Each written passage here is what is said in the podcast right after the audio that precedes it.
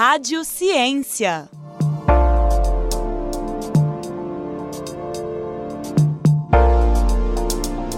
L'Oréal, em parceria com o Unesco Brasil e com a Academia Brasileira de Ciência, promove anualmente o Prêmio L'Oréal. A iniciativa surgiu em 2006 e tem como foco transformar o cenário da ciência no país, incentivando a entrada das mulheres no universo científico. Mais de 80 mulheres já receberam a Bolsa Auxílio no valor de 50 mil reais. A premiação de 2018 contou com quatro categorias: Ciências da Vida, Química, Matemática e Física.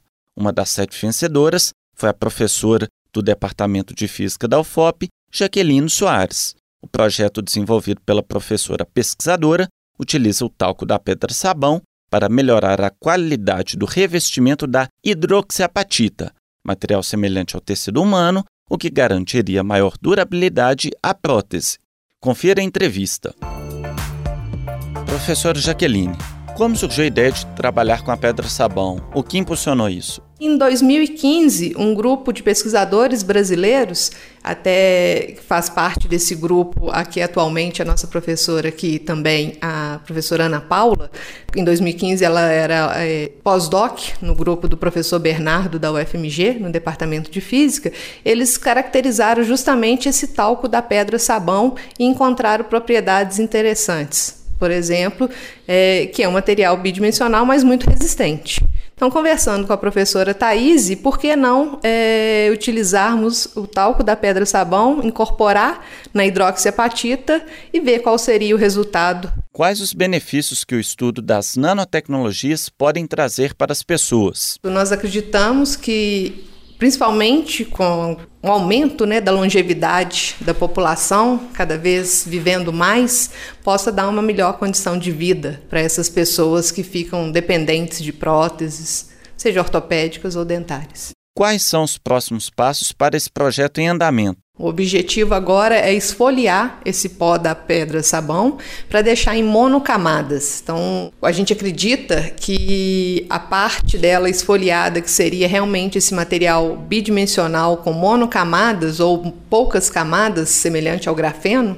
também muito utilizado aí na nanotecnologia, dê melhores resultados. Esse trabalho é desenvolvido todo dentro da UFOP? A parte de preparação da hidroxiapatita com as nanoestruturas, sim. Mas a caracterização, nós ainda somos muito dependentes de outras instituições, como por exemplo o FMG, universidades do Nordeste. Então a gente ainda precisa muito equipar os laboratórios do Departamento de Física da UFOP. Os locais de pesquisa no Brasil são pouco valorizados. Mulheres é, que trabalham na área sofrem com preconceito então, quais foram as maiores dificuldades que você encontrou no processo de produção? Nós, né, mulheres, talvez sempre temos que provar que nós somos capazes. Então, talvez fique aquela ideia de que mulher só tem que cozinhar e cuidar de casa. Então, eu acho que eu seja uma exceção. É, já fui sempre incentivada pelos meus pais, sempre me apoiaram quando eu falei que não, eu vou estudar e não vou cuidar dessa parte, pelo menos por enquanto. Então, acredito que esse seja um dos maiores desafios. Foi divulgado recentemente pela revista Elsevier um levantamento em que 49% dos artigos científicos do Brasil são produzidos por mulheres. O que você acha que falta para as mulheres obter reconhecimento nessa área? Eu espero isso, né, que tenhamos mais investimentos, que mais agências deem essa visibilidade ou essa oportunidade para mostrarmos né, que nossos trabalhos são muito bons.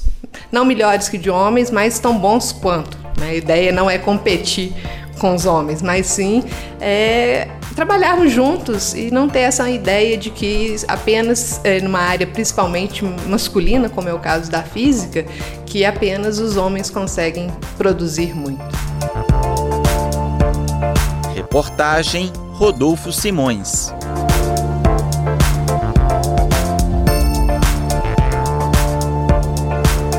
Rádio FOP Educativa 106.3 FM.